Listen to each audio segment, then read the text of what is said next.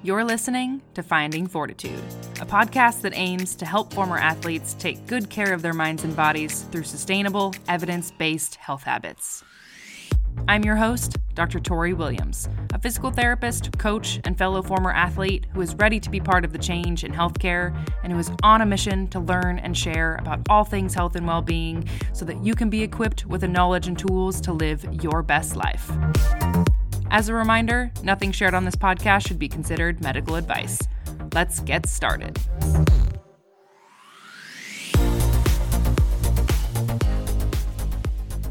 All right, so welcome back to Finding Fortitude. Today, I have a special guest with me that I'm really excited for you to meet. We met over Instagram, actually, which I guess is pretty normal in this day and age. Oh, yeah. Um, yeah. But I'm a huge fan of the work she's doing with former uh for former athletes and I think you will be too. So, let's welcome to the pod Megan Reuter. Megan. Hi. Hi. Thank you for being here. Oh my uh, gosh, it's my favorite to meet people on Instagram. It's the best, honestly. I, it's it's been really cool to meet a lot of really cool people over yeah. Instagram uh, that I would have never met otherwise. So thank you, Instagram, mm-hmm. for that one. Mm-hmm. Um, do you mind telling the listeners a little bit about yourself, like including your, you know, your athletic background and what you're up to these days? Yeah. So my athletic background is in swimming. Um, I swam from the time I was, geez, three or four years old up until all the way through my senior year in college. So I went to FAU, Florida Atlantic University, which is in Boca Raton, Florida. And honestly, I chose that school because it was a co ed team, which is super specific to swimming. Um, like no other sports, and I realized this, no other sports practice with the guys. And I always felt drawn to that because I have two older brothers who just really hit the nail on the head anytime I needed I needed it um, so training with the guys was always something that I enjoyed doing, and that was how I ended up at FAU. Um, throughout there, I mean, it, it, it honestly was just I majored in exercise science. Really thought I was going to go into PT and be like my lovely lady Tori right here, but that just didn't happen. And um, I pivoted and went into sales and kind of took off from there. But yeah, my athletic experience was very normal and nothing too crazy. Mm, that's good. Yeah. That's a good thing. Yeah. What uh do you mind me asking if you had like any major injuries or anything that you dealt with while you were playing sport? So I didn't have any major injuries. Um thankfully swimming is a fairly safe sport. And what's funny is almost all the injuries on our team happened outside of the pool. Mm. Like hmm. we would play uh, frisbee or ultimate frisbee, and somebody would break their arm or something. Like nothing would happen in the pool besides overuse injuries, which is so prominent um, throughout swimming because just think of the amount of repetitions your arms are doing. Mm-hmm. similar to softball and baseball right? And like pitching and throwing. Mm-hmm. and that i just remember like getting out of the pool one time and just crying to my coach and saying like all my tendons are so inflamed right now. There's like no amount of ice no amount of anything that can help. What i wish i knew or wish my coaches told me then was rest. Mm-hmm which is just not the name of the game in college sports. Yeah. yeah. That's, yeah, you're speaking to my soul there. That is, a, as a softball player, definitely something that came up a lot. And it was, I mean, obviously a grind, and you aren't told by coaches as much to rest. And I also think that we probably aren't doing as good of a job as we could be in preparing athletes for those kinds of loads over season right i think in in the off season there's a huge responsibility from strength coaches and coaches alike and you know rehab teams to keep an eye out for those things um, so that we're really making sure that those athletes are as prepared as possible um, to go into season with that amount of reps. But it is a very hard thing. I'm not, you know, it, it's not easy to do. And I do think getting enough rest during the off season is another big piece of that. You know, again, zooming out and load load management. But yeah. What's crazy is like the rest on off season, you almost get looked at as lazy. Mm-hmm. If you're the one on the team that comes back not in shape, you're the one that's gonna you're gonna get put through the ringer, both by the team and the coaches. So there is that kind of stigma on the people who do take rest. Yep. Hence why we don't. mm-hmm. Yep, absolutely. And and there is such a fine balance between rest and like you know, like you mentioned, preparation, right? Or I think it's we do want to be prepared when you come back for the start of the season, but what does that look like? And are you incorporating enough rest in the off season and also during season when you get a chance to? Are is the coaching staff giving you a rest day? um, which they should be? Are they in, talking about the importance of sleep um, and not, you know, and moderating alcohol intake mm-hmm. and and and looking at your stress and providing stress management opportunities and looking at your nutrition because all of those things will then impact kind of how your physical body does during season. Yeah. So when it came down to those like overuse injuries, what was there a solution or what uh, what did that look like for you from a rehab perspective at that time? So i felt like i was just always in the athletic training room. Um, doing as far as rehab it was you know strengthening the muscles around those joints. So a lot of little movements that you would typically see as boring um unfortunately. Yes. But they're the most important. So whether that's like just you know external internal rotation of the shoulder um it was all the way down to like my knees and hips and just ankles from like flapping my feet around everywhere. So just everything yeah picking marbles off of the i remember oh, doing that with my hate toes those hate yeah. those so much been there and have prescribed that before. Yeah. Hate both sides of it. yep. I love that. oh, that's great. Okay. Yeah, that makes sense. So a lot of time in the athletic training room. And that's how I remember it as an athlete too. Um, yeah. Uh, it, you just before and after every practice and every game, mm-hmm. that's where you spent yeah. your time.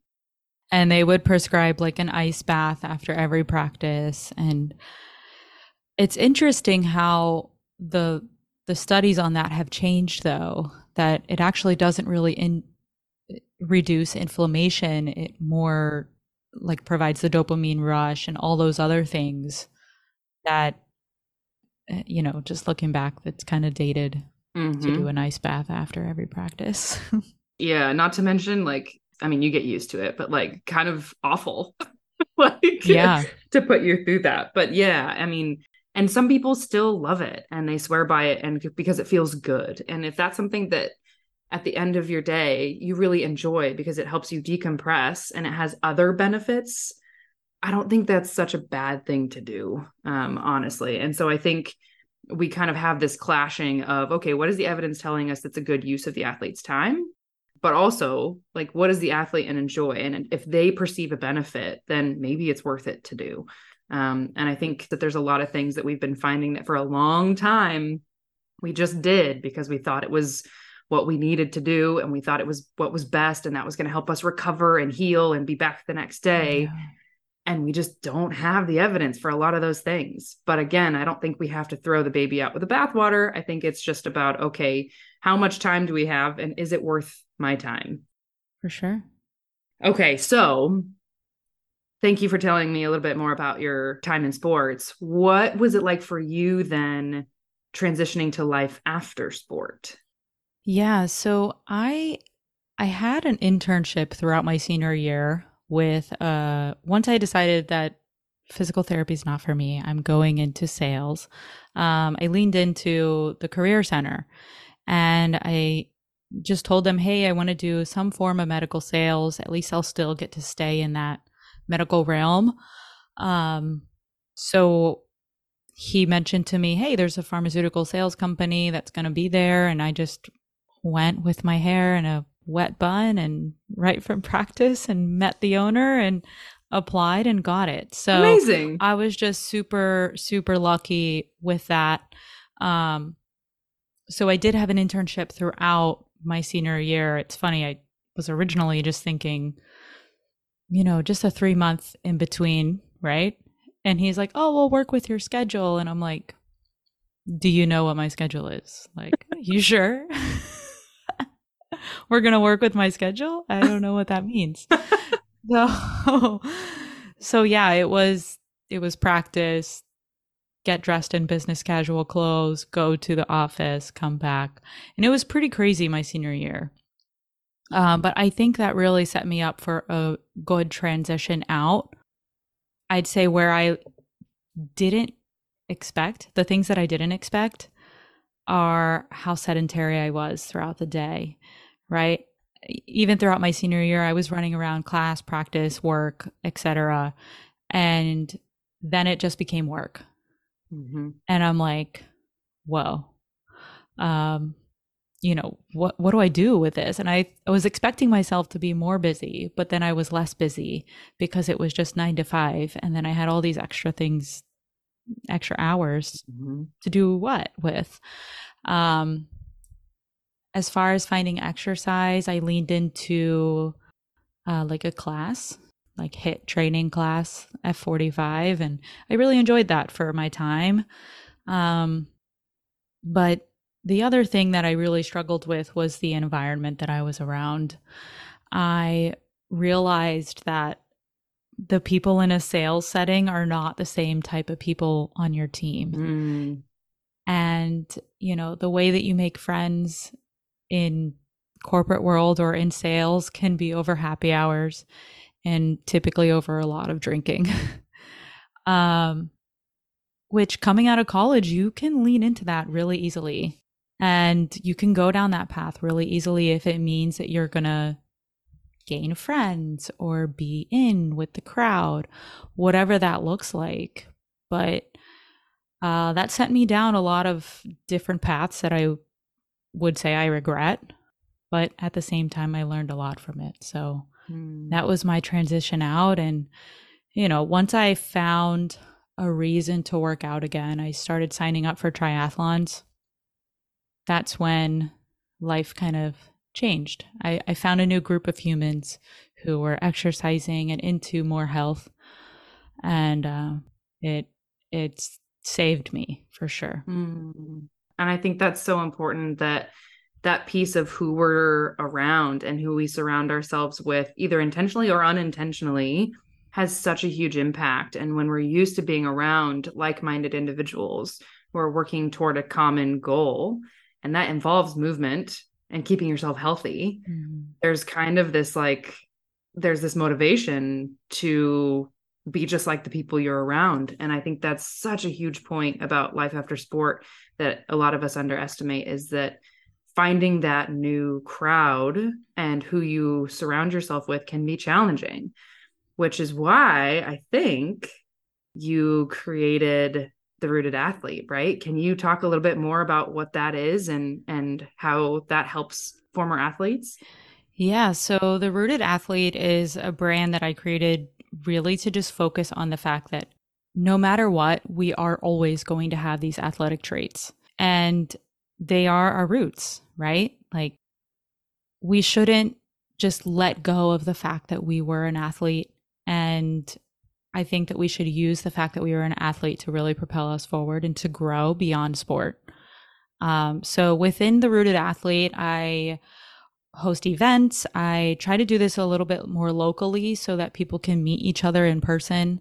Um, and I'm located in South Florida. So if anybody's listening, hit me up. Mm-hmm. And um, we'll we'll hang out but yeah so that's really it. it is just creating community and really just helping people prepare for that transition mm, i love that finding your new community and again those like-minded people that's huge maybe i'll uh, have to talk you into doing an event out in california sometime so that we can totally down we can do that get our california peeps involved that'd be great yeah Awesome. Okay. Um, and so then recently you've been through another life transition yes. of becoming a mother.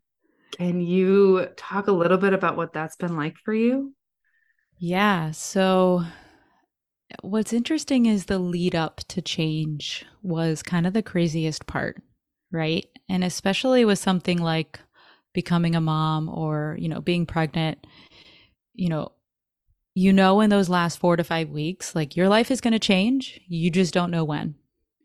And how do you prepare for that is i really just leaned into the things that i love doing and honestly lessened my plate a little bit because which was hard mm-hmm. very hard um, in those early you know well i guess you could say those late weeks of pregnancy you still want to keep doing everything that you've been doing.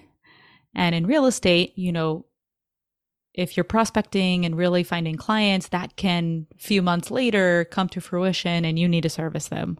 So me having to like kind of scale back so that I would have time to take care of this human was the way that I tra- uh, at least prepared somewhat for this. Um, as far as once he was here, um, you know, you have to find time to do stuff for yourself. And I'm very lucky to have my fiance works from home as well. So that's been very, you know, we've been having a very good cohesive relationship to, well, I guess you could say partnership to really take care of this new human. But really just finding the time to prioritize movement I will say there in the first like say 6 weeks movement was not something I wanted to do. And I felt there were many times I had mental breakdowns about I'm not productive. What am I doing? I'm just sitting here and feeding a human and other people listening would be like um you're feeding a human. Mm-hmm. However, when you're in it, it's like you feel so unproductive. And I think that was just the athlete in me who needs to be running around mm-hmm. to feel mm-hmm. productive. Mm-hmm. And that has been an adjustment that I've had to, you know, just have a mindset shift. A lot of the transitions are just mindset shifts. And um, that's kind of where I'm at now.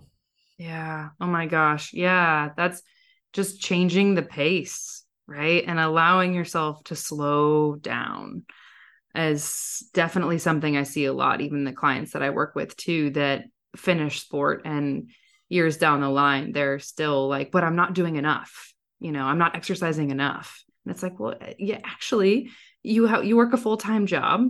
Uh, you are taking care of a small human and you know you're taking care of a sick family member and you know all of these things and it's like i think you're doing plenty in fact you might need to slow down a little bit yeah and that's a really hard thing i think for us to kind of settle into a new pace of life. And i'm just so glad that you've been able to find that pace for you and find a way to take care of yourself and of course the little human that you are yeah. sustaining. It's amazing. Yeah. Yeah. It's been more than a blessing and we are insanely lucky. I just want to acknowledge that because I know the path to pregnancy and to motherhood for a lot of people eh, can be tough and I just want to acknowledge that that's okay too. Um, there are people that try for years and years and you know that's just the way that it is sometimes and it doesn't mean that you're lesser than it doesn't mean any of that um, but just know that your time is your time. Yeah. Mm-hmm. Yeah. And your journey and your pace is the right one. Yeah. Um, and I think that's another one we tend to compare ourselves a lot, both to our former selves, but also to others around us. Yeah. I think that's a good point. Thanks. Thanks for bringing that up. Definitely. Okay. Well, I appreciate your time. And in order to wrap this up, I like to ask if there's anything that's been on your mind lately or anything that you want to share about your experience um, as a former athlete or as anything else that you think the listeners should know or should hear? Yeah. So, goodness, I feel like I could go on forever. Of course, right? Because there's so much to unravel in that transition. But I think just surrounding yourself, like we touched on earlier, surrounding yourself with humans who get you is going to pay dividends in the rest of your life because hmm. it, they say that you are like the five people you surround yourself with, but it's really hard to actually realize that or you know other people can see it more than you can i think. Um so also just listen to the people around you. Um they they can see things from the outside that you might not be able to see mm. so yeah i think that's it i love that and i think that's that's where we'll leave it off that's a great place to stop so uh, where can people find you if they want to connect or learn more about the rooted athlete Definitely. So mostly we're on Instagram, hence where me and Tori met. best. It's, it's the best. The best. uh, yeah, you can find us on Instagram at the Rooted Athlete, and you can find our podcast on all pl- podcast platforms, the Rooted Athlete podcast. So uh, that's mostly where we are. Awesome. We hope to see you there. Awesome. Yes, we just finished up an interview for the Rooted Athlete podcast too. So yeah. uh, definitely go check it out. Uh, we'll have a little reversal of roles here. Uh, and thanks, thanks again, Megan, for being here with your little one and all the things you have going on. I really appreciate you taking the time to be here. Of course, Tori. Thank you for having me. Thank you for listening to the Finding Fortitude podcast. If you liked what you heard, please leave a rating or review below or share this episode with someone you love. Take good care of yourself.